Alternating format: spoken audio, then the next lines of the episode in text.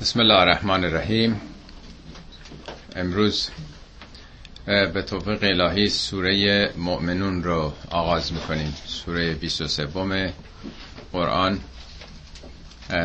تا چهار جلسه هم فکر می‌کنم طول بکشه. عنوانش مؤمنون هست که در همون آیه اول سخن از مؤمنون رفته. قد افلح المؤمنون. در سه تا از سوره های قرآن ویژگی هایی رو داده یعنی هفت موضوع. در این سوره عنوانی که براش قائل شده مؤمنون هستند در سوره قبلی عباد الرحمن بودن. اگه یادتون باشه عباد الرحمن رو تقریبا ویژگی هم مشابه همینه. در سوره معارج هم مسلین مسلین رو وقتی معرفی می‌کنه اونجا هم یه همچین ویژگی های میده که این سه تا سوره رو که فلو هم بذاریم ببینیم هر سش هم یکیه. یعنی مؤمنون و عباد الرحمن و مسلین یکی هستن از سه زاویه در ارتباط با خدا با خلق خدا با خودشون این ویژگی ها رو دارن. حالا برای هر کدوم توضیحاتی داده. قد افلح المؤمنون. که ترجمه می‌کنن مؤمنون رستگار شدند. رستگاری به چه معناست؟ یا میگن پیروز شدن یا موفق شدن. فلح یعنی شکافتن. حالا لب آدم ترک می‌خوره دست و پای آدم تو زمستون ترک می‌خوره. به کشاورز میگن فلاح چون زمین رو شخ می‌زنه دیگه شکاف میده. به دریانوردم باز میگن فلاح چون با کشتی سینه امواج رو میشکافه و جلو میره. مشتقات این کلمه به یک نوع شکافتن و برداشتن مانع و جلو رفتنه. فلاح یعنی کشاور زاره چکار می‌کنه؟ زمین رو وقتی شخ می‌زنه زمین می‌تونه تنفس بکنه. دانه می‌تونه با نور و حرارت بیرون با اکسیژن ارتباط پیدا کنه. یه دانه مگه چقدر قدرت داره که خودشو بکشه بیرون؟ اگه روش خیلی بار خاک ریخته باشن زایه میشه خراب میشه فاسد میشه. دانه در درونش یه استعداده. اون جنهایی که در درون یه تخم هست استعداد یه درخت شدن رو دارن. مشروط بر این که بتونه خودشو از اون بار سخت تاریک سیاه خاک نجات بده بیاد بیرون. همین که بیاد بیرون از خاک سر به افلاک می‌کشه.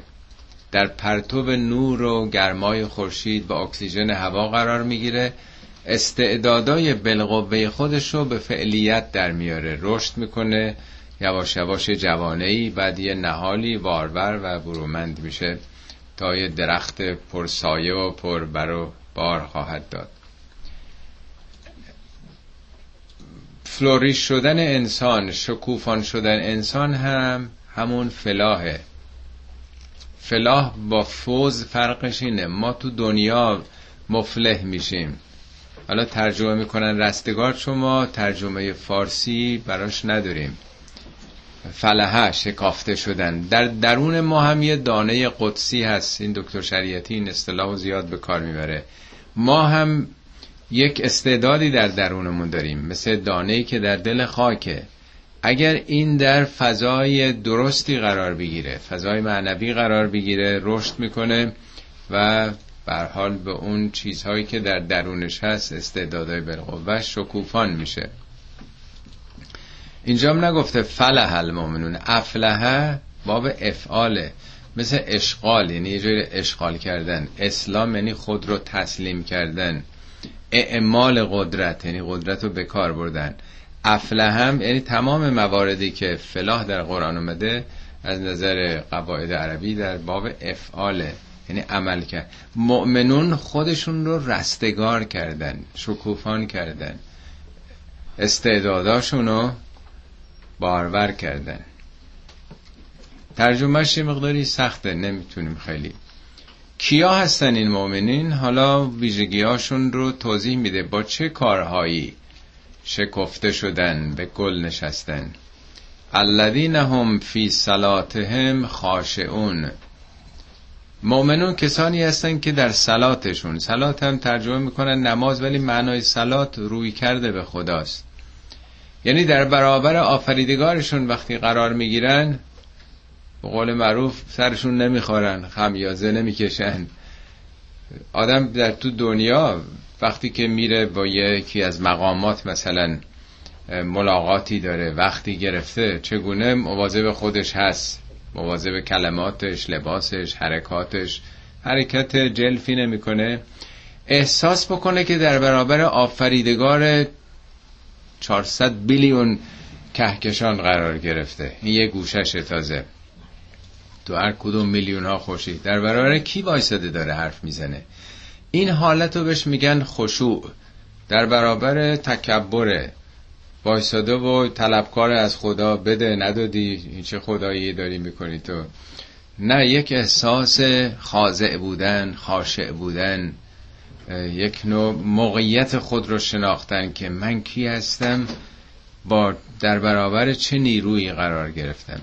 این آغاز نشانه های مؤمنه که احساس خرد و کوچک بودن خودش رو در برابر اون عظمت جهان هستی می‌کنه.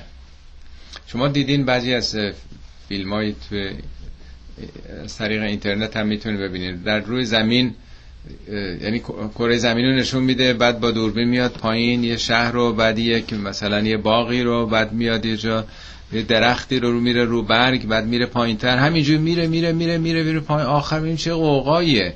حالا یکی از اون اجزای پایین رو در نظر بگیرین. کره زمین ما در جهان هستی بیش از اون نیست. حالا یه آدمی تو کره زمین ببینین دیگه چقدره. این همون احساس خشوعه.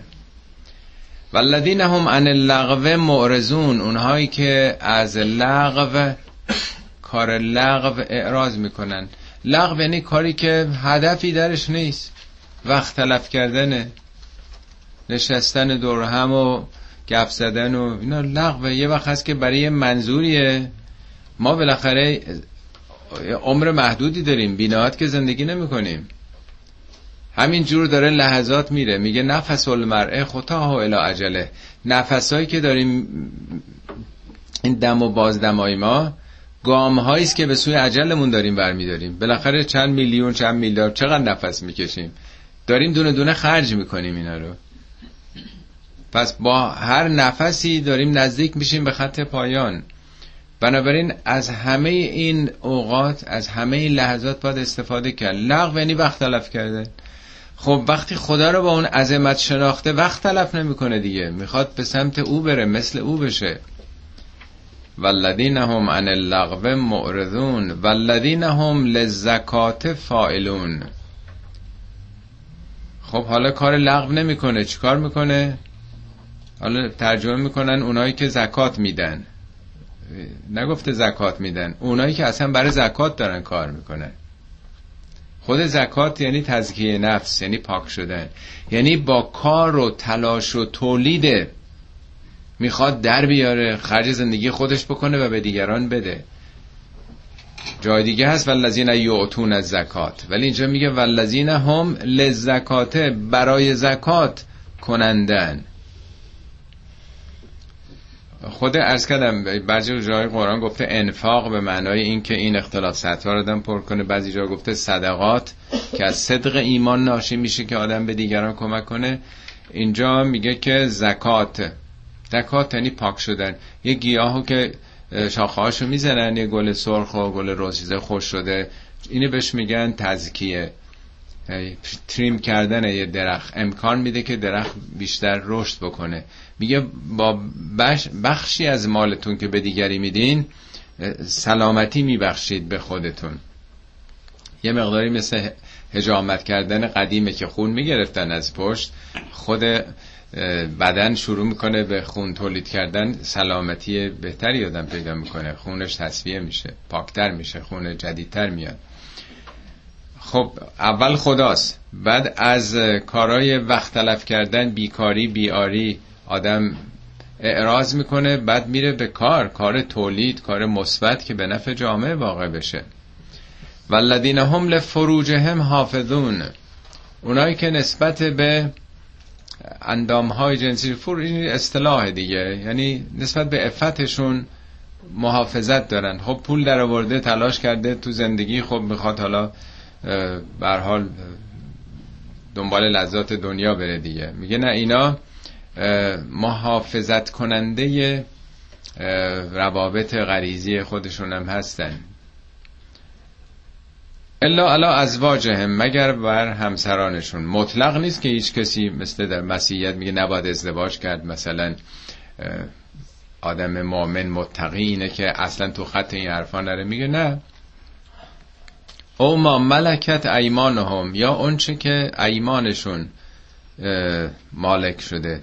اون موقع خب تو جنگا اسیر می‌گرفتن نه به عنوان برده برای تبادل و خب اونایی که کسی پیدا نمی شده بر حال پول بده آزادشون بکنه یا مبادله بکنه میموندن تو اون جامعه خدماتی می‌کردن. حالا اگه زن بودن کنیز می‌شدن. به قول آقای طالقانی میگه هیچ جای قرآن نگفته تملکو. تملکو مزاره یعنی حالا بگیرید. ملکت مازیه یعنی همه اینا که بودن تو اون جامعه. از قبل تو اون جامعه وجود داشتن. من در پاورقی نقل قول از آقای طالقانی هم کردم. در اونجایشون نوشته که در تمام دوران پیامبر مطلقا از جنگ هایی که با مشرکین بوده هرگز برده گرفته نشده. تو جنگ ها می گرفتن ولی مبادله می‌کردن یا آزاد می‌کردن. از قبل کسانی خب مونده بودن. فانهم غیر ملومین در این مورد ملامتی نکوهشی کسی نمیشه. یعنی اشکالی نداره که این روابط به گونه سالمش باشه. فمن ابتقا ورا ذالک فاولئک هم العادون. کسی اگه بالاتر از این یعنی بیش از این محدوده و مرزی که مشخص شده بخواد پیگیری بکنه اینها تعدی کردن تجاوز کردن. عادون یعنی کسی که از مرز گذشته. یعنی جز همسر و اونچه که به حال در اون دوران بوده تو جامعه که با اونام ازدواج می‌کردن البته. با شرایط آسون تری بوده. خب این شد سومیش. چهارمی. والذین هم لاماناتهم و عهدهم راون اونهایی که نسبت به اماناتشون. امانات هم حالا چه چیزیست که مالو نمی‌دونم شیعی که به انسان امانت داده میشه یا امکاناتی که در اختیار داره تو جامعه اونام امانته. پست و مقام هم اماناته. در قرآن آیه دیگه آمده میگه ان الله یامرکم من تعد الامانات الى اهلها.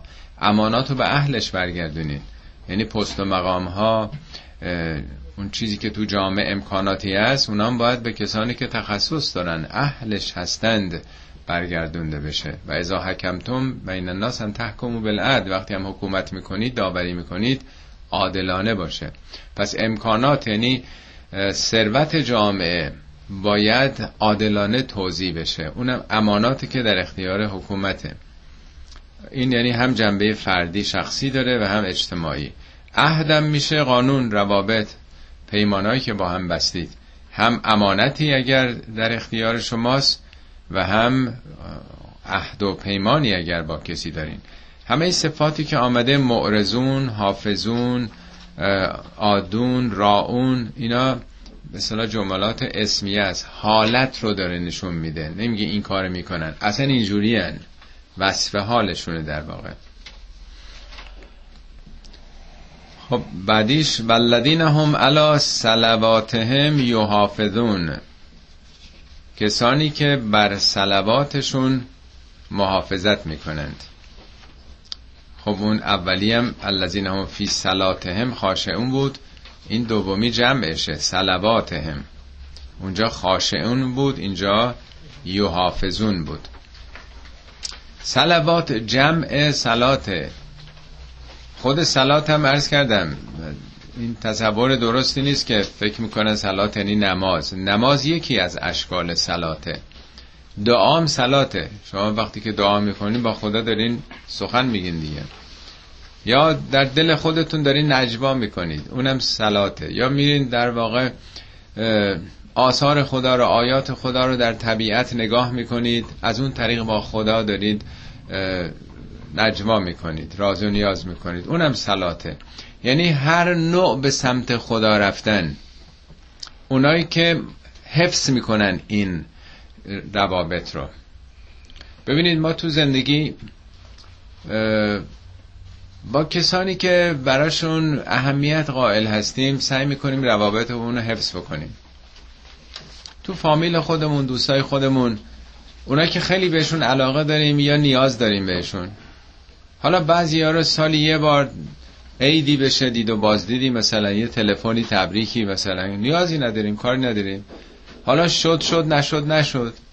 یا بعضی از همکارانمون دوستانمون برای مهم نیست که حالا رابطه داشته باشیم نداشته باشیم.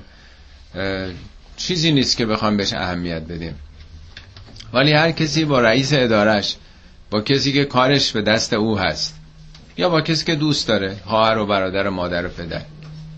اینا رو حفظ می‌کنه. شما چه چیزایی رو تو خونه حفظ می‌کنی؟ غیر از اینه که طلا جواهرات نمی‌دونم چیزای قیمتی اونا چیزا که نفیس هست هیچ وقت نمی‌ذارین زیر دست پا بیفته. جلو چشم دیگران نمی‌ذارید بیفته از بین بره گم بشه یا دوز ببرتش. می‌ذارید تو گاف صندوق. حفظش می‌کنید. پس اگه خدا براتون اهمیت داره این رابطه رو باید حفظ کرد. جدی باید گرفت. سرسری نباید تلقیش کرد. مثل روابط حداقل همون اندازه که تو دنیا برای کسانی که دوستشون دارین یا اهمیت براشون قائلین یا کارتون دست اوناست. حفظ می‌کنید این روابطو. بارها در قرآن حفاظت نماز هم اومده. این رابطتون رو با خدا حفظ کنید. سبکش نکنید فراموشش نکنید. سرسری نگیریدش. اولائک هم الوارثون. اینا وارثند. وارثون اینا هستن. چه چیزی رو ارث می‌برن؟ چه ارثی رو؟ الذین یرثون الفردوس هم فیها خالدون. اون کسانی که فردوس فردوس همون فارسیش پردیسه دیگه نیست. اصلش پردیسه. پارادایس هم همینه دیگه. این وارد زبان عربی شده. اونا چون پی ندارن کردنش فردوس. پردیس همون بهشت برینه دیگه. اینا بهشت برین و ارث می‌برند. آیات زیادی در قرآن هست که کسانی که بهشتی میشن شکر می‌کنه خدا رو خدا میگه عمل خودتونه. تلکل جنت التی اورستموها ما کنتم تعملون. این بهشت ارث عمل خودته. به ما تعملون عملی که می‌کردی ارث اینو چیزی که بهت می‌رسه. یعنی جهان بهشتگونه آینده رو انسان ها می‌سازند. پس هر کسی به هر نسبتی که سهیم بوده در ساختن بهشت میگه آقا این نتیجه کار خودت دیگه. یه خونه در نظر بگیرید همه سعی کردن که بیان با مشارکت هم دیگه. هر کدوم یه گوششی بگیرن یه کاری بکنن وقتی تمام میشه میگن این ارث همتونه هر کسی هر مقدار زحمت کشیده به همون مقدار انقدر در دنگ, دنگ خونه شریک دیگه. یه صدم دنگه هزارم مال هر چی بگیرین بنابراین میگه اینا ارث ارث بهشت مال ایناست. اینا بهشت رو ساختن. یه تصور ما اینه که بهشت یه جایی هست که باید اونجا بریم. یه وقت هست که می بهشت رو خودتون می‌سازید با اعمالتون. میگه الجن ازلفت الجنت للمتقین. بهتون حالا نزدیک داره میشه اون حالت بهشتی. خب اینا ویژگی های مؤمنین بود که این مقدمه سوره است. حالا برمیگرده به خلقت آفرینش انسان که از کجا اصلا آفرینش آغاز شد. ولقد خلقنا الانسان من سلالت من تین. ما انسان رو آفریدیم از سلاله از تین. سلاله یعنی چکیده یعنی اساره تینم یعنی خاک نه همین خاکی که رو زمین آدم می‌بینه.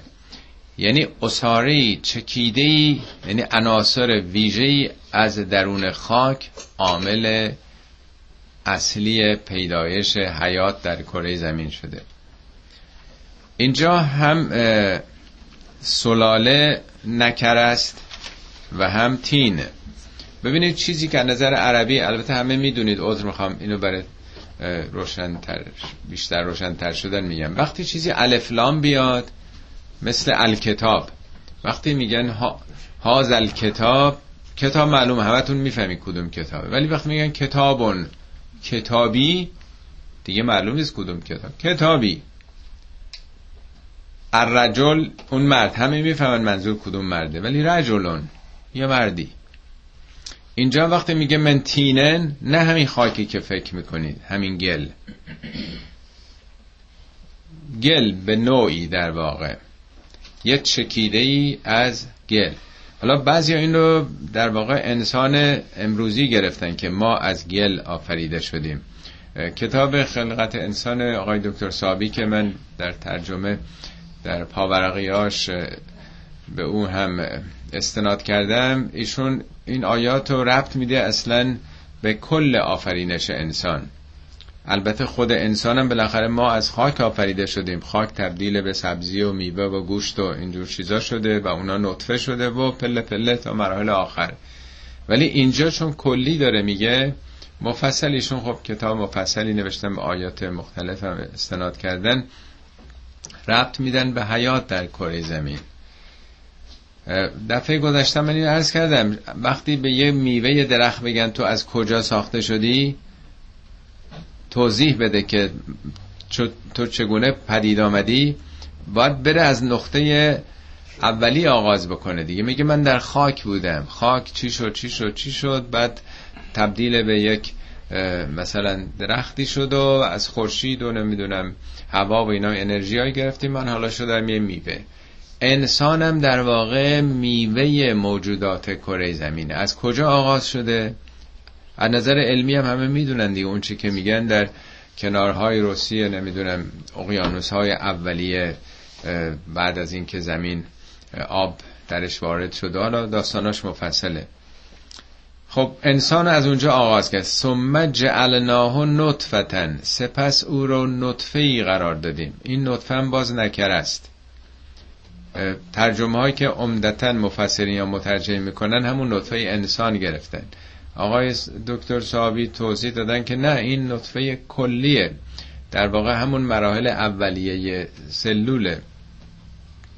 فی قرار مکین در یک جایگاه استواری جایگاه مناسبی. اون رو هم ترجمه کردن در رحم. ایشون میگه خب رحم اگه بود می‌گفت در رحم یا می‌گفت در بطن. قرار مکه همه موجودات یعنی هم پستانداران در رحم می‌برن یه جای به صلاح شایسته ای برای اون نطفه هم تخم گذار اونایی که تخم می‌ذارن رها می‌کنن. همینجوری در جای مشخصی لاک پشتا دیدین میان بیرون لابلای ماسه ها می‌ذارن.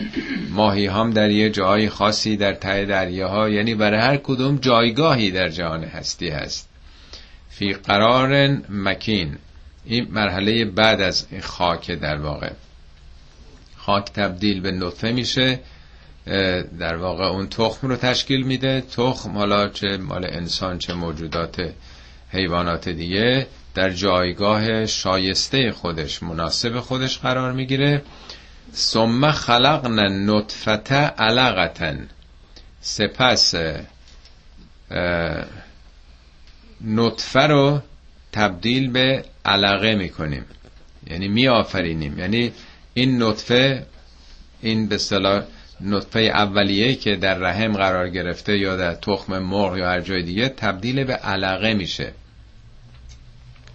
این یه خلقت خودش. بارها تو قرآن میگه که خلقن من بعد خلقن. همینطور تو رحم ها دارین خلق میشین به اشکال مختلف. علقه رو بعضیا گفتن که از همون خون بسته است که دلمه شده.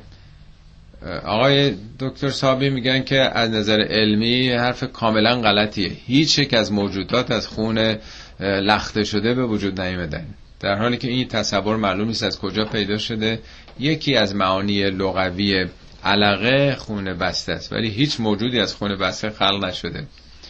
ایشون علاقه رو از همون پیوستگی علاقه یعنی چی؟ آدم به شخصی علاقه داره این پیوسته است.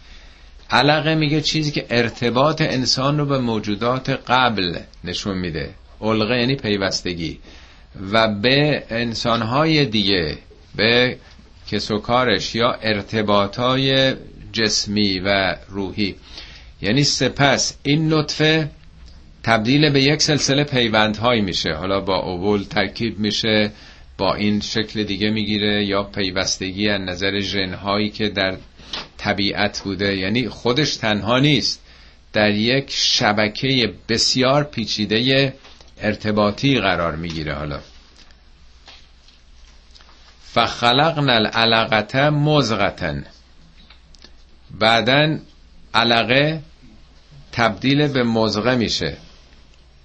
مزغه یه مرتبه دیگه است. حتما دیدین شما این فیلم های به صلاح نطفه که در رحم مادران قرار می‌گیره که روز اول چه جوریه روز سوم پنجم اصلا واقعا حیرت آوره که چه تحولاتی انجام میشه. تبدیل به مزغه میشه. مزغه یه حالت تشبیه می‌کنن میگن مثل گوشت جویده شده. حالا من اطلاعات فیزیولوژی ندارم که حالا کسانی که حتما تخصص دارن بهتر می‌شناسن. در سوره بکنم در سوره حج باشه. اونجا مزغرم میگه دو حالت داره. مخلقتن و غیر مخلقه مزغه هم دو مرحله است. مخلقه یعنی خلاقه و غیر خلاق. اتفاقا دفعه گذشته بله خانم سویلا خانم اینجا اشاره کردن به سلولای بنیادی. یعنی مرحله سلول مخلقه اونی که دیگه سازنده است. غیر مخلقه یعنی فقط اون چیزای چیزش از دست داده نقش و مسئولیت خاص پیدا کرده. فقط یه function حالا اگه سلول چشم گوشه نمی‌دونم کبد کلی است. ولی سلولای بنیادین در واقع اونا مولدن. الان هم که خب دیگه یکی از رشته های اصلی پزشکی شده که مشکلاتی که دارن بیماران از طریق همین سلولای بنیادین که اونا میرن ایجاد می‌کنن. شگفتی های زمان ماست در واقع. در سوره گشتم تو پاورقی نوشتم اگر ببینین آدرسشم اگر بخواین. اونم میگه دو نوعه. مخلقتن و غیر مخلقه. خب اینجا به طور کلی گفته فخلقنا العلقه مزغتن. فخلقنا المزغه ازامن بعد این مزغه تبدیل به استخوان میشه. اونا که فکر می‌کردن مزغه گوشت جویده است اون گوشت که استخوان نمیشه. یعنی همون سلولی که حالا استخوان رو می‌سازه. این سلولای اتفاقا بنیادین هم در واقع سازنده از استخوان آغاز می‌کنن دیگه. دیدین که پیوندم که می‌زنن از در مغز استخوان به صلاح این گلبولای سفید یا گلبولای سرخ رو می‌سازه. بعد استخوان ها پدید میان. فکسون الازام لحمن مرحله بعد این استخوان ها با گوشت پوشیده میشه. این گوشت دیگه با اون چیز قبلی فرق داره. یعنی ماهیتش جنسیتش چیز دیگه از گوشتی که در درونش اعصاب رگ انواع چیزهای با پروتئین های مخصوص خودشه. ثم انشعناه خلقا آخر. بعد از طی این مراحل مادی یه خلقت جدیدی آغاز میشه. خلقا آخر. یا آفرینش دیگری. آفرینش دیگر چیه؟ که فرق انسان با بقیه موجودات. همون جاست که میگه وقتی که نظر جسمی به کمال رسید نفخنا فیه من روحی. از روح خودم در او دمیدم روح خدا یعنی همون اختیار اراده. یعنی هیچ یک از موجودات این مرحله بعدی رو دیگه ندارن. از نظر جسمی تکمیلن در درون خودشون. ولی اینکه حالا اختیار داشته باشن که خدا رو هم منکر بشن. ضدیت با هر چیزی هم که دلشون بخواد. یعنی یه اختیاری یک حق انتخابی یا آزادی که خودشون این کار بکنن. این یه روح دیگه است. یعنی یه ویژگی دیگه ای پیدا می‌کنه این موجود. مثل این فرض کنی کامپیوترهایی که الان همینطور هر سال داره هی جدیدتر میشه این لوازم الکترونیک و چیزای تکنولوژی های فوق العاده پیشرفته. پنجاه سال دیگه یک کامپیوتری بیاد خودش دیگه برنامه ریزی بکنه. این میشه یه, مثلا نسل جدیدی از کامپیوترها حالا آمده که دیگه خودش برنامه ریزی می‌کنه. من نمی‌خوام بگم حتما اینطوری خواهد شد. یعنی انسانی همچی تحولی پیدا می‌کنه. ثم انشا انشا یعنی یه چیزی که جدیده. شما که انشا می نویسید خودتون می نویسید دیگه. انشایی که تو مدرسه. انشا یعنی هیچ سابقه ای نداره. بی سابقه است برای اولین بار پدید آمده یه خلقت جدیدی آغاز میشه. فتبارک الله احسن الخالقین. چقدر پربرکت اون کسی که نیکوترین آفریدگان هست. حالا این مراحل خیلی جای قرآن آورده. مراحل پیدایش نطفه رو. اینا رو 1400 سال پیش توی جامعه قبیله که دست چپ و راستشون هم تشخیص نمی‌دادن گفته. اونجا آزمایشگاه نبوده. چه می‌دونستن که بچه چگونه به وجود میاد؟ اصلا این علوم اونجا نبوده. نه تنها اونجا نبوده تا همین یکی دو قرن گذشته هیچ جای دنیا چنین چیزایی رو خبر نداشتن که چه مراحلی بر نطفه میگذره تا تبدیل به یه موجود بشه. هم این آیات رو میشه مراتبی که هر انسانی در زمان ما پدید میاد گرفت که اکثر مفسرین به اون معنا گرفتند و هم به اون معنای عامش که حیات در کره زمین این مراحل رو طی کرده. اتفاقا موجودات رو کره زمین هم دقیقا این مراحل یواش یواش برشون پیدا شده. یعنی مثل اینکه وجود ما یه ماکتی یا خلاصه ای از خلقت روی کره زمینه. حالا اینا مفصله بعد اون بحثایی که تو اون کتاب هست بخونیم. خب ما حالا اینطوری متولد شدیم نیست؟ ثم انکم بعد ذالک لمیتون. شما بعد از این نمیگه میمیرید. اگه این بود می‌گفت که تموتون. اینجا میگه لمیتون. میتون هم وضع حالیه. بعد از اون به سمت مرگ دارید دیگه میرید. از همون روز اول تولد گام اولتون رو به سوی مرگ برداشتید. ببینید تا اون موقع که تو رحم مادر این مادر مرتب از طریق اون جفت مادره که داره هی پیر میشه. او داره هی اضافه میشه. یه سلول بود همینجور داره میره رو اوج. وقتی رفت رو اوج کامل شد حالا میاد بیرون. وقتی میاد بیرون به صلاح تاکسی چیزشو تاکسیمترش می‌زنه. از حالا شروع شده.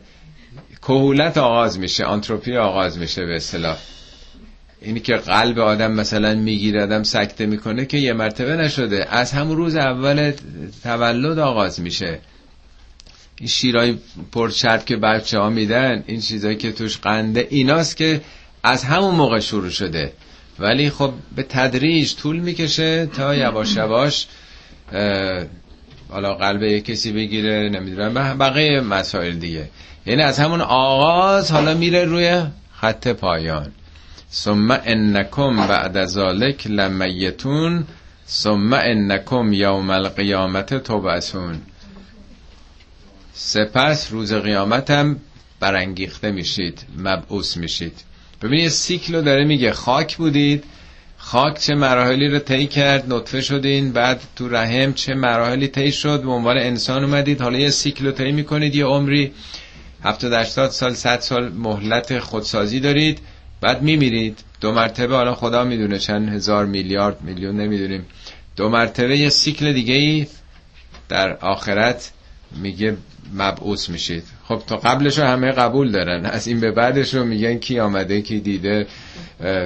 اگه قبول کنیم که اون قبلش اگه خدایی هم نباشه یه نظاماتی دستن در کاری که تا به اینجا رسونده چرا بگیم آخر خطه؟ همه چی تمام شد و پوسیدیم و رفتیم و هیچ هدفی هم طبیعت حال اسمشو بذارین در این نیستش. چرا چرا آخرشه؟ به چه دلیل؟ بگیم تمام شد دیگه. همه چی باهی پوچ بود و چیزی وجود نداشت. حالا تا اینجا انسان بود حالا میاد به نگاه فراتر از انسان. ولقد خلقنا فوقکم سبع ترائق و ما کننا عن الخلق قافلین ما آفریدیم بر فراز شما بر فوق شما. سبع ترائق سب میشه هفت. هفت آسمان رو داره میگه. البته بعضی از سوره های قرآن گفته سبعا طباقا هفت طبقه. بعضی جاها میگه سبعا شدادن هفت لایه سخت رو زمین قرار دادیم. این شاید 13 14 تا آیه در قرآن راجع به پدیده به اتمسفر زمین سخن گفته که فیلماشم قبلا خدمتتون داده بودیم و دیدین دیگه. اینجا میگه اسم ترائق روش گذاشته. ترائق جمع طریقه است. نه طرق. بعضی ترجمه کردن هفت راه. نه. اون طرقی که طریق میشه جمعش. ترائق جمع طریقه است. طریقه یعنی حالتهای مختلف. میگیم به کدوم طریقه؟ در بالا سر شما هفت به صلاح چیز مختلف متنوع مثل هفت فرقه هفت, هفت حالت مختلف. این طبقاتی که روی زمین هست نمی‌دونم اتمسفر یونوسفر نمی‌دونم ایزوسفر مگنوتوسفر الی آخر. حالا صحبت خیلی شده روی این زمینه. اینا هر کدوم یه نقش دارن یکی نیستن. همه اینا کارکردشون با هم فرق داره. دو نقش اصلی قرآن قائل شده برای این طبقات روی زمین. یکی نقش حفاظتیه یکی نقش زیباییه. نقش حفاظتی یعنی زمین رو در برابر هم این اجرام سرگردان حفظ می‌کنه سوخته میشن هم در برابر اشعه ماورا بنفش بادهای خورشیدی همه عناصری که مضر برای حیات هستند. تمام امواجی که مرگبارن اینا. حیات رو در واقع یه چتری داره حفظ می‌کنه. میگه هم حفظن و هم زینت داریم. این طبقه به خصوص طبقه پایینی که قلیستر اوزونه نور خورشید شکسته میشه ما رنگی می‌بینیم محیطمون رو بالاتر از این فضای بالای جو همه چیز سیاهه. شما اصلا رنگ نمی‌بینید. رنگ نتیجه تجزیه نور خورشید در این غلظت طبقه است که اول روی زمین اوزونه تمام اینا که سفر فضایی هم می‌کنن میگن در واقع آسمان سیاه سیاه مثل تخت سیاهه.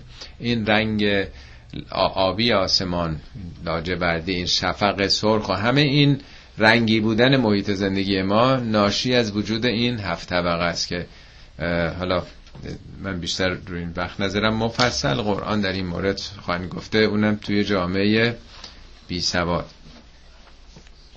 دیگه چی؟ این سقف محافظمونه. سقفن شدادن هفت طبقه سخت بالا سرتون گذاشتیم. یا سبعا هفت طبقه ای که حالا محافظت می‌کنه. بعدیش باران حالا. و انزلنا من السماء ماء. از آسمان آبی رو فرستادیم به قدرن. اونم رو قدره رو اندازه است. بی حساب و کتاب نیست. یه سال 100 میلیمتر نزولات جوی باشه سال بعد هزار میلیمتر باشه. کره زمین در واقع همه جاش حالا با 5 درصد 10 درصد بالا پایین همه جا طراحی شده است حساب شده است نزولات جوی. بارونم انقدر کم نیست که اصلا در زمین نفوذ نکنه. انقدرم زیاد نیست که خاک زراعتی رو بشوره با همه چور از بین ببره. رو انداز است. فاسکناه فی الارض به این آب مسکن دادیم در زمین. یعنی آب همینجوری نمیاد بره بشوره خاک زمین رو به گونه قرار دادیم که آب می‌تونه به تدریج نفوذ بکنه بره یه جا برای شما بمونه. قار علی صدر رو دیدین که اون یه نمونش بهش میگن سفره های زیرزمینی. آب یواش یواش نفوذ می‌کنه قطره قطره میره در اون لایه های به آبرفتی اونجا میره میمونه. زمین جنسش بعضی جاها حالت روسی داره بعضی جاها سنگای آذرینه. بنابراین نمیره تا اعماق زمین که داغ بشه همش بخار بشه. میره یه جا تر و تازه برای ما میمونه خورده خورده در طول تابستان آینده به صورت چشمه و قنات و این چیزا میاد بیرون. یعنی خدا بر ما آب گذاشته توی یخچال آب خنک از دامنه به زبانهای مختلف تو قرآن میگه. یه جا میگه آب رو ما فرستادیم ینابی افل ارز ینابی از منابع. آب فرستادیم زیر منابع منابع زیر زمینی براتون. یه جا میگه ما انتم لهو به خازنین. شما نبودی که آب و خزینه کردید. خزینه یعنی براش جای درست کنید. به زبانهای مختلف این آبهای زیرزمینی رو هم در مورد آبهای سطحی فراوان تو قرآن از کسانی که تخصص در آبهای سطحی یا زیرزمینی دارن می‌دونن. هم هم زیرزمینی و هم آبهای سطحی. انواعش رو داره میگه به زبانهای مختلف. میگه پس ما آب فرستادیم براتون یه جایی نگر داشتیم. فاسکناه الارض. و انا علی ذهابن بهی لقادرون. ما بلد بودیم اینا ببریمش یعنی طبخ بخار بشه بره یا بره هزار متر در عمق زمین که نتونین به دست بیارید. مالی قنات می‌زنیم 5 متر 10 متر 15 متر. آب به دست میاریم. اگه آب پایین تر می‌رفت این طبقات زم... پایین تر بود حالا در زمان ما حفاری چای نفت و اینا می‌کنه هزار متر میرن پایین. اصلا حیات به وجود نمیومد آب فقط در فصل بهار بود. بقیه میمردن. چیزی حیات به وجود نمیومد ما قادر بودیم یه جوری دیگه طراحی بکنیم که آب از دست شما دور بشه. براتون ولی نیگر داشتیم. فانشعنا لکم بهی جنات من نخیل و عناب بعد انشاء کردیم پدید آوردیم. برای شما بهی یعنی از طریق این آب جنات من نخیل و اعناب باغهایی از خرما و انگور یعنی نخلستان ها و تاکستان ها حالا اینا رو عربا میشناختن دیگه نمیگه کیبیستان نمی‌دونم نمی‌دونم چیزهای دیگه نبوده دیگه. اونجا از این میوه های دیگه در زمان اونها و در سرزمین اونها نبوده دیگه. لکم فیها فواکه و کثیرتون. میوه های فراوان محصولات فراوانی دنیای کشاورزی داره و منها تاکلون از اونها می‌خورید. یعنی محصولات دارویی انواع محصولات هست. همش خوردنی نیست ولی بالاخره محصولات طبیعی دیگه گیاهیه. و میوه هم هست که می‌خورید. یا البته شاید منظور این باشه که خب همه هندونه رو آدم بالاخره پوستشو که نمی‌خوره. از اونا می‌خورید یعنی بخشیش برای مصرف خوراک شماست. و دیگه چی؟ شجرتن تخرج من تور سینا. و درخت دیگه ای که از سرزمین سینا از تور سینا در میاد. تن بتو به دهنه دهن یعنی روغن. روغن میده. منظور زیتونه. جاش عمدتا تو اون موقع لاقل عربایی که می‌رفتن در ارتباطات در تجارت هایی که داشتن می‌دونستن که زیتون به حال تو سرزمین خودشون که نبوده. چون آشنا با اون طرف بودن اشاره به اون طرف می‌کنه. حالا شایدم نکته دیگه هم در این باشه که من نمی‌دونم. و سبقن لل آکلین نه تنها روغن میده. روغن هم قبلا عامل سوخت بوده دیگه. اون موقع که نفت و برق و اینا که نبوده چراغا بسوزه. بهترین سوخت چراغا روغن زیتون بوده دیگه. هم وسیله روشنایی تونه و هم سبق. خود سبق یعنی رنگ. یعنی غذاتون رو رنگین می‌کنه دیگه. رنگین کردن غذا یعنی چی؟ یعنی یه مزه میده بهش طعم و بوی میده دیگه. یعنی حالا ترجمه می‌کنن نان خورش در واقع. خورش نه به معنی خورشی که تو فارسی امروزی. یعنی یه چیزی اضافه است بر اون غذای عادی که حالا نان داشته. سبقن للآکلین. روغن و لابد زر به نونشون می‌زدن. حالا تو خیلی از رستوران های مقداری روغن زیتون به این نون ها می‌زنن. خیلی خوشمزش می‌کنه دیگه. اینو بهش میگن رنگی رنگ و بویی به غذا میده در واقع. و ان لکم فی الانعام لعبرتن حالا دنیای گیاهان میاد بیرون. برای شما در چارپایان خیلی عبرته خیلی وسیله عبرته. از اونا واقعا باید عبرت بگیرید. ان قطعیه حرف قطعیه. برای شماست. فل انعام. در چارپایان لعبرتن این لامش هم باز تاکیده. چه عبرتی؟ نسخی کم مما فی بطونها. از اون چه که در شکم, شکم این چارپایان هست شما رو سیراب می‌کنه. منظور از سیراب شیره در واقع. خب حالا ممکنه سوال بشه که شیر چه ربطی به شکم داره؟ شکم حیوانات که شیر از اونجا نمیاد. ولی در جای دیگه قرآن توضیح بیشتری میده. یه بارم اون رو توضیح دادم. میگه که ما شیر رو من بین فرسن. فرس یعنی غذای خورده شده جبیده شده توی روده. من فرسن و دمن. دم یعنی خون.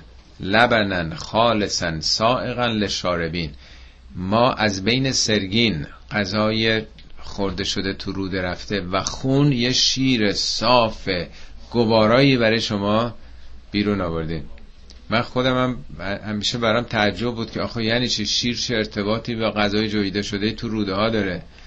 این رو اون دکتر ماریس بوکای تو اون کتاب اهدین قرآن ال اونجا نوشته. میگه بسا فرایند تهیه شیر این غذایی که تو معده قرار می‌گیره. وقتی که کاملا هضم میشه را میفته تو روده که از روده بیاد دیگه رد بشه دیگه. مویرگای اطراف دیواره روده مواد غذایی مواد عالی این غذایی که حالا هضم شده جذب می‌کنن وارد خون می‌کنن. خون میره تو قدرت پستانی تبدیل به شیر میشه. یعنی اصل و اساسش پس بطنه. یعنی بطن داره می‌سازه. ولی مویرگا میبرنش این غذا رو با یه پراسسی که روش انجام میدن از سرگین در واقع اون سرگین حالا هر اسمی روش می‌خوایم بذارید موادی تو روده در واقع و خون عینا این رو تو قرآن آورده. شیری برای شیر, شیر خالصی برای شما به وجود میاد. میگه ببین از کجا چه نتیجه مثبت؟ می‌خوام بگه شما هم عبرت بگیرید. ببینید حیوان از چی چی می‌سازه؟ شما که این همه امکانات دارین شما تولیدتون چیه در جهان؟ و لکم فیها منافع و کثیرتون. برای شما خیلی منافع در این چهار پایان هم فضولاتش سوخت زمستونی شونه هم پشمش. هم کرکش هم پوستش هم شاخش. نمی‌دونم ماست و کشک و شیر و کره و پنیر و همه چیشون. اصلا هیچی دور ریختنی ندارن این حیوانات. همه وجودشون اصلا اسمشون انعامه. انعام یعنی نعمت دیگه. اصلا وجودشون نعمته. اسمی که روشون گذاشته شده یه پارچه نعمت. مجسمه نعمت. حالا امروز ما نیازی خیلی احساس نمی کنیم ولی در تاریخ گذشته اصلا زندگی انسان ها وابسته به این انعام بوده. الان هم تو روستاها کم و بیش همین جوره ولکم فیها منافع و کثیرتون و منها تاکلون. ازشون هم می‌خورید.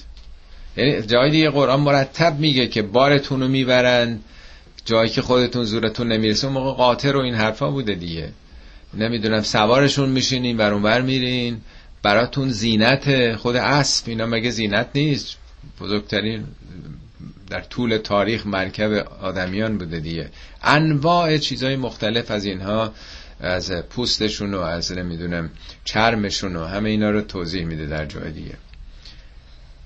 و علیها و علل فلک تحملون بر این چار پایانه حالا اولاغ اسب قاطر هرچی است و بر کشتی که سوار میشید. نه که سوارش تحملون فعل مجهوله یعنی حمله میشید. یعنی هم خودتون اینا دارن این ور اونور می‌برن هم بارهاتونو. حالا این همه تکنولوژی رفته بالا صنعت که کشتی و هواپیما و اتومبیل ها این کامیون های عظیم دائما در جاده ها در حال حمل و نقلن در طول تاریخ. قاطر بوده دیگه. یا قاطر بوده یا این جریان رودخانه ها که این چوبای جنگل که می‌کنه این چیزهای دیگر رو با حرکت رودخانه ها یا با این انواع کشتی های ساده می بردن دیگه. حتی الان به خاطر اومد که این ویتنامی ها که گرفتار فرانسوی ها بودن مدت های زیاد البته بعد امریکایی آمدن جای اونا رو گرفتن. تو اون مثلا دشت دین بیانفو دورورش همش کوه بود. این ویتنامیا با قاطر توپ و تمام چیزها رو شبانه در طول یک دو هفته بدون که بفهمن اونا. بردن بالا تمام دورور این قله ها قرار دادن. ناگهان از اونجا حمله که با قاطر تمام این تجهیزات ارتششون رو برده بودن. قضیه مال مثلا شاید 50 سال پیش باشه. یعنی حتی تا این اواخرم چهار پایانی همچی نقشی داشتن ماشین و اینا که تو ارتفاعات کوهستانی نمی‌تونن برن. خب تا اینجا پس اولش مقدمه سوره راجع مؤمنین شروع شد. بعد رفت راجع به خلقت انسان. از این به بعد نعمتهایی که خدا بر اون انسان داده. ببینید اول پروژه رو تعریف می‌کنه که انسانی که می‌خواد حالا رشد پیدا کنه شکوفان بشه باید چه ویژگیهایی داشته باشه. اول داره طرح مشخص می‌کنه. اینه تارگت شما. بعد میاد میگه خب از کجا شما آفریده شدید؟ برگردید به گذشتهتون. من از اونجا از خاک شما رو آوردم تا اینجا. خب همینجوری دم ولتون نکردم چه چیزایی بهتون دادم هی دونه دونه اینا رو حالا اینجا توضیح میده. از هفت آسمانی که بالا سرتون یه پلیس محافظ باشه در برابر خطرات طبیعت تا بارانی که برای اینکه شما انواع محصولات و میوه ها رو هم حیوانات دیگر رو در اختیارتون قرار دادم که براتون خدمت بکنن هم دریا رو حالا می‌تونید این برونبر ببرن شما رو. خب حالا وارد تاریخ میشه. ببینیم حالا از اول چی کار کردن آدما. با این پروژه کلی با این آفرینش با این امکانات بسم الله از زمان نوح. ولقد ارسلنا نوحا الى قومه. ما نوح رو فرستادیم به سوی قومش. برای همین حرفا. فقال یا قوم اعبدوا الله ما لكم من اله غیره افلا تتقون؟ نوح به قومش گفت که خدای یکتا رو عبادت بکنید. به جز او چیزی برای شما نیست. کسی نیست. یعنی هرچی هست اونه. افلا تتقون؟ آیا خودتون کنترل نمی کنید آیا پروا ندارید؟ از شرک از بت پرستی از منیت ها از هزار جور خلاف و خطاها. فقال الملأ الذين كفروا من قومه ما هذا الا بشر مثلكم. ملع قومش گفتن ملع یعنی سردمداران درباری ها فرمانده های کشوری و لشکری. ملع یعنی اونا که اوقاتشون چشم پر می‌کنه. ملع یعنی اونا که پر می‌کنن پر شده ها حالا وجودشون نه ثروت و ابهت پر شده یا مردم اینا رو خیلی پر و کامل می‌دونه. ملع گفت ملعی که منکر بودن. یعنی بزرگان کفر پیشه یعنی انکار کننده قوم او گفتن ما هادا الا بشرون بابا این که یه آدمی مثل خودتونه. این نوع یه آدمی ما هازا هازا یعنی این. یه ذره تحقیر آمیزه این که بابا یه آدمی مثل خودتونه. یورید و ان یتفضل علیکم. این می‌خواد بر شما ریاست کنه. یتفضل فضل یعنی برتری. می‌خواد بر شما برتری پیدا کنه. ولو شاء الله لانزل ملائکتن اگه خدا می‌خواست فرشته میفرستاد. مگه میشه آخه یه آدم آدما که نمی‌تونن با خدای جهان ارتباط پیدا کنن؟ این اعتقاد قدیم انسان ها از دوران اولیه بوده که فرشتگانن که با خدا ارتباط دارن. تو دستگاه خدا فرشتگان رفت آمد می‌کنن. معاصرین پیامبرم می‌گفتن اینا دختران خدا. ما چون اونا رو دسترسی بهشون نداریم این بوتها رو نماد اونها می‌سازیم. بوتها شفیع امان واسطه ما ما متوسل به اینا میشیم. اینا میرن حاجات ما رو می‌گیرن دیگه. این اعتقاد رایج همیشگی تاریخ بوده و هست. میگه اگه خدا می‌خواست فرشته میفرستاد. ما سمعنا به هادا فی آبا این الاولین. ما یه همچی حرفی رو در پدران قبلیمون نشنیدیم که گفته باشن یه آدمی ممکنه که به اونجا برسه که در معرض مثلا الهامات الهی قرار بگیره پرتوب وحی بر اون ناظر بشه. یه همچی چیزی ما نشنیدیم بی سابقه است. ان هو الا رجل بهی جنتون.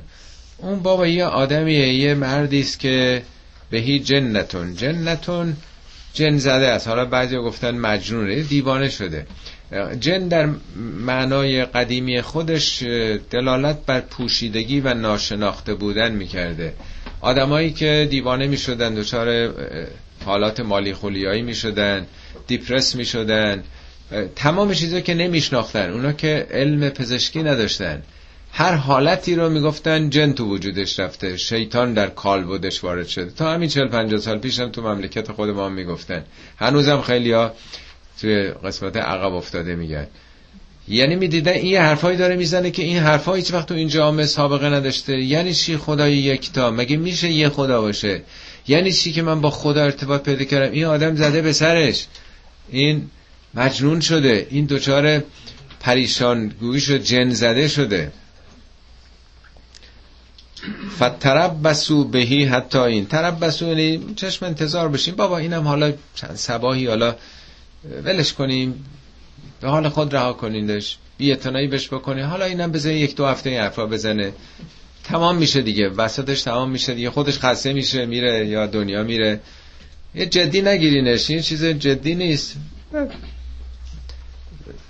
تعمل بکنی. قال رب انصرنی به ما کذبون. نوح دعا کرد پروردگارا مرا یاری کن به آنچه مرا تکذیب می‌کنند. فاوحینا الیه ان اصنع الفلک باعیننا و وحینا. ما بر او وحی کردیم. ان اصنع الفلک. که اون کشتی رو بساز. فلک هم با الفلام اومده. شاید مثلا قبلا الهاماتی به او شده. نه سن سن یعنی هم سنت دیگه ساختنه. کشتی رو بساز به اعیوننا زیر نظر ما زیر عین ما. عین یعنی چشم. منظور نیست که خدا ببینه. یعنی ما با الهامات ما. و وحینا با وحی ما بساز. ظاهرا نشون میده که در اون دوران گذشته خدا می‌دونه زمان نوح چند هزار سال قبل بوده. کشتی به صورت پیشرفتش هنوز ساخته نشده بوده. خود کشتی ساختار خیلی جالبی داره. شما می‌دونید بارها تو این جلسات بهش اشاره کردم. کشتی های گذشته بادی بودن. بدون اینکه هیچ نیروی محرکه ای داشته باشن فقط با نیروی باد از هر جای دنیا به هر جای دنیا با همون نیروی باد می‌رفتن در حالی که باد در یه مسیر میره. ولی کشتی با بادبانی که داره با تغییر زاویه که به بادبان میده حتی با باد مخالف به صورت زیگزاک می‌تونه جلو بره. یعنی برایند نیروها او رو می‌تونه جلو ببره. حالا داستان مفصله که این چه خودش این یه نوع الهامه یک نوع در واقع آموزشی برای انسانهای اولیه بوده. شاید مثلا یه تعدادی تخته رو مینداختن تو آب می‌رفتن چوب و به هم دیگه با تناب میبستن. شکل خیلی اولیه‌ای داشته. ولی کشتی که حالا می‌خواد از همه حیوانات درش جا بگیرند و حالا من نمی‌دونم چه تعدادی شاید ده 20 نفر 20 نفرم بیشتر کمتر آدم بودن حمله بکنه قاعدتا حجمش از نظر جایگیری این امکانات و ساختارش غیر متعارف بوده با اون چه که تو اون زمان لاقل مطرح بوده. این که میگه زیر نظر ما و وحی ما. یعنی ما هم که همش میگه خودش جالبه ها. نمیگه من. یک نوع به شاید به قدرت هوشمندی که خدا در وجودش مثلا قرار داده. این که هی تلاش می‌کنه زاینده میشه از وجود خودش ابتکاراتی پیدا می‌کنه. حالا برحال این نکته است فعضا جا امرونا وقتی که فرمان ما فرا رسید و فارد تنورو و اون تنور فوران کرد. حالا اون تنور چیه؟ بعضی گفتن مثل تنور نونوای وقتی سطح زیر زمینی میاد بالا از کجا اول آب بالا می‌زنه؟ شما تو خونه هاتون تو ایران مثلا دیده باشه وقتی بارندگی زیاد شه از خونه زیر زمین های ذره نم می‌کشه.